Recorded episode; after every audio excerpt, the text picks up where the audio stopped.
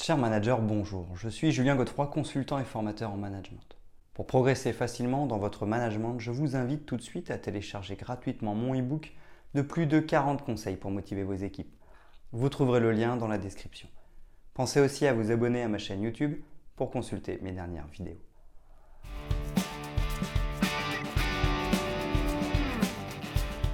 Le management d'équipe devient un outil de développement des individus et de l'entreprise. Ces impacts sont importants car à travers l'implication des équipes, leur cohésion et le développement des compétences de chaque collaborateur, nous pouvons obtenir une réduction du turnover et de l'absentéisme, plus de productivité, plus de croissance et une meilleure image client et employeur.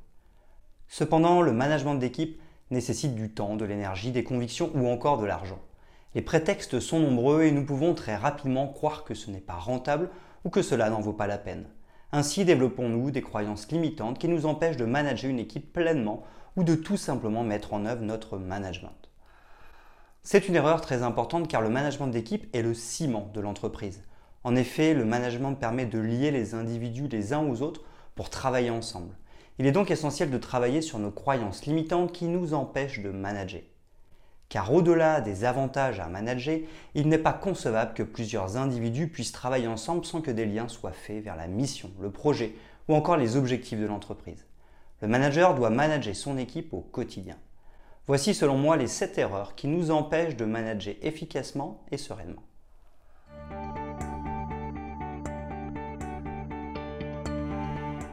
Premièrement, croire que je n'ai pas le temps. J'ai énormément entendu cette excuse, que ce soit au sein de mon ancienne entreprise ou par certaines personnes travaillant dans d'autres entreprises. Ne pas avoir le temps pour un bon manager n'est pas un argument valable. En effet, nous avons tous des journées de la même longueur. Pourtant, certains ont le temps de manager et d'autres non. J'ai moi-même eu ce réflexe. Lorsque je commençais à être manager, mon entreprise décida d'augmenter les occasions de rencontre entre le manager et ses équipes. Mise en place de réunions mensuelles, hebdomadaires, trimestrielles, annuelles, nous crions au manque de temps. Pourtant, nous avons mis en place toutes ces réunions et avons été très surpris. Nous obtenions de très bons résultats en termes de cohésion d'équipe et de productivité. Finalement, le rôle du manager, c'est de créer du lien avec ses équipes, définir des objectifs et les moyens de les atteindre. De plus, investir du temps dans la gestion d'équipe nous a permis de développer les compétences de nos équipes et leur autonomie. C'est un investissement en temps qui nous a rapporté en termes de gain de temps. Il faut donc investir du temps au début, mais par la suite, nous économisons du temps. D'où le cercle vertueux. Investissement en temps, développement des compétences, de l'autonomie, de la productivité, baisse du turnover et de l'absentéisme, etc. Gain de temps. Il faut donc prendre conscience de l'importance stratégique du management, puis impulser la démarche pour ensuite gagner du temps. Tout comme un investissement financier, je place de l'argent qui me rapporte. Je récupère progressivement ma mise initiale, puis je gagne beaucoup plus.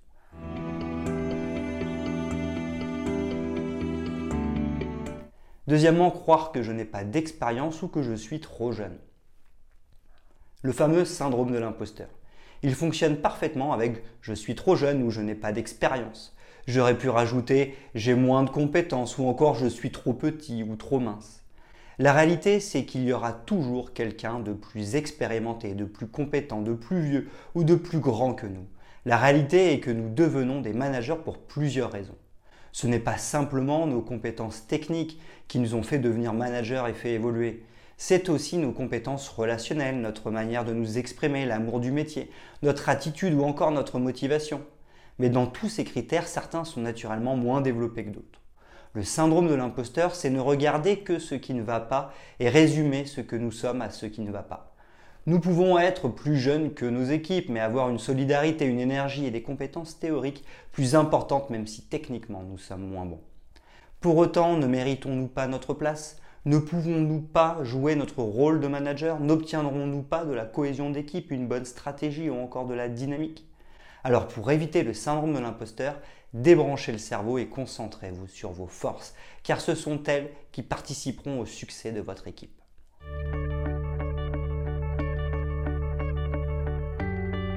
Troisièmement, croire que je n'ai pas les compétences pour manager. Ce n'est pas une fatalité que de ne pas avoir de compétences pour manager des équipes.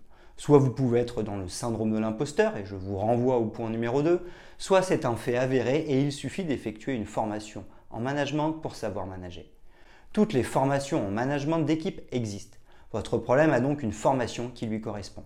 Et même si ce n'est pas le cas, vous avez des coachs qui pourront individualiser l'accompagnement nécessaire pour développer vos compétences et vous aider à mettre en place un management efficace. Vous avez le choix entre des coachings plus chers mais plus adaptés aux situations que vous vivez, des formations physiques de plusieurs heures ou plusieurs jours sur les clés du management ou encore des formations en ligne moins coûteuses qui évitent les déplacements et qui permettent de vous donner les compétences essentielles en termes de management. Le plus important, c'est d'agir et de se former régulièrement pour développer ses compétences et savoir manager ses équipes efficacement.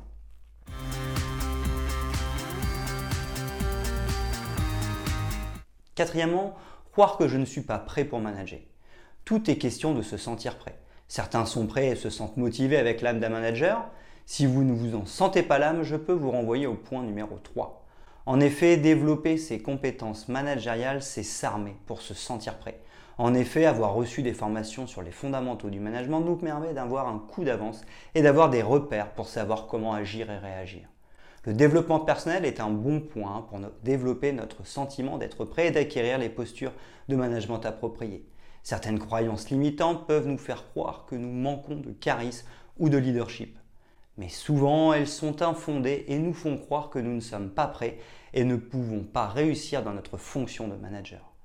Car nous ne sommes réellement jamais prêts à manager et à diriger des équipes. Les situations que nous rencontrons sont toujours différentes de la théorie. Nous devons donc nous y adapter pour bien manager. Même si nous avons reçu un mode d'emploi, il faudra improviser en fonction de la réalité du terrain pour devenir un manager performant.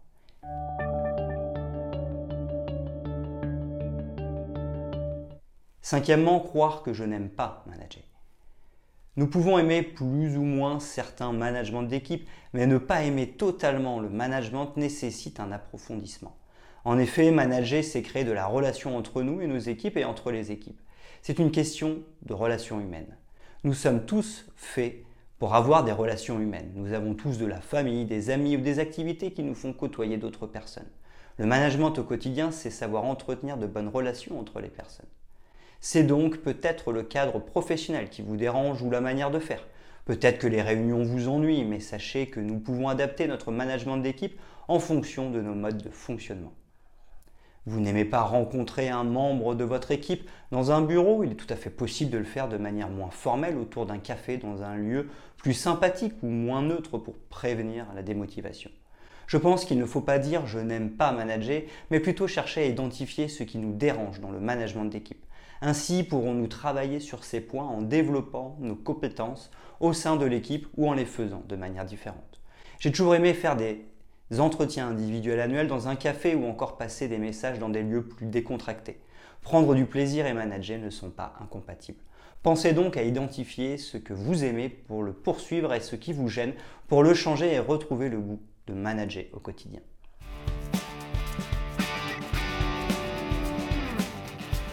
Sixièmement, croire que je ne suis pas fait pour manager. Cela reviendrait à dire que certains sont faits pour manager et d'autres non.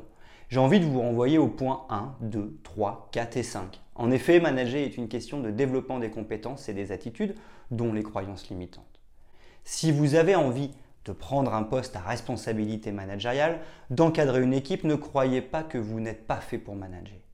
Identifiez ce qui vous fait penser ça, vos compétences, vos attitudes, vos croyances, etc. et travaillez sur ces points grâce à des coachings, formations en présentiel ou en ligne ou en transformant vos croyances limitantes en croyances positives.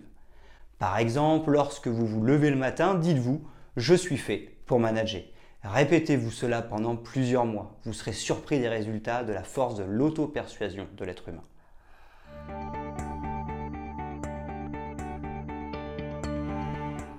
Septièmement, croire que je n'ai pas confiance en moi.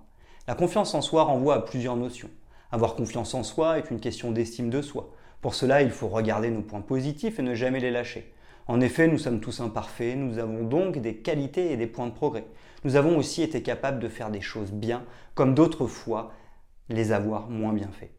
Pour commencer à prendre confiance en soi, il faut le décider. Il faut décider de vouloir avoir confiance en soi. Cela change profondément notre attitude car nous nous mettons en position d'agir et d'avancer.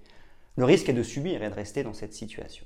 Ensuite, il faut se parler comme à un ami, c'est-à-dire qu'il faut porter sur soi un regard bienveillant et encourageant. Encore une fois, l'être humain a les deux facettes, la bonne et la moins bonne. Nous ne sommes ni parfaits ni imparfaits et nous devons l'accepter.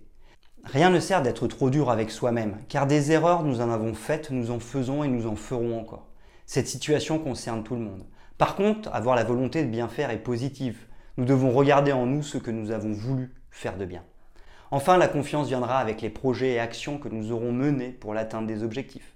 Attention à ne pas fixer des objectifs trop grands pour ne pas être déçu. Car à résultat égal, par exemple j'ai gagné 10 €, nous serons déçus si l'objectif était trop fort. Je prévoyais 15 € et très heureux. Si l'objectif était plus adapté, je prévoyais 8 €. Ainsi, atteindre des objectifs nous donnera-t-il de la confiance. Et si nous échouons, gardons en tête cette belle qualité que nous avons, celle d'agir au quotidien.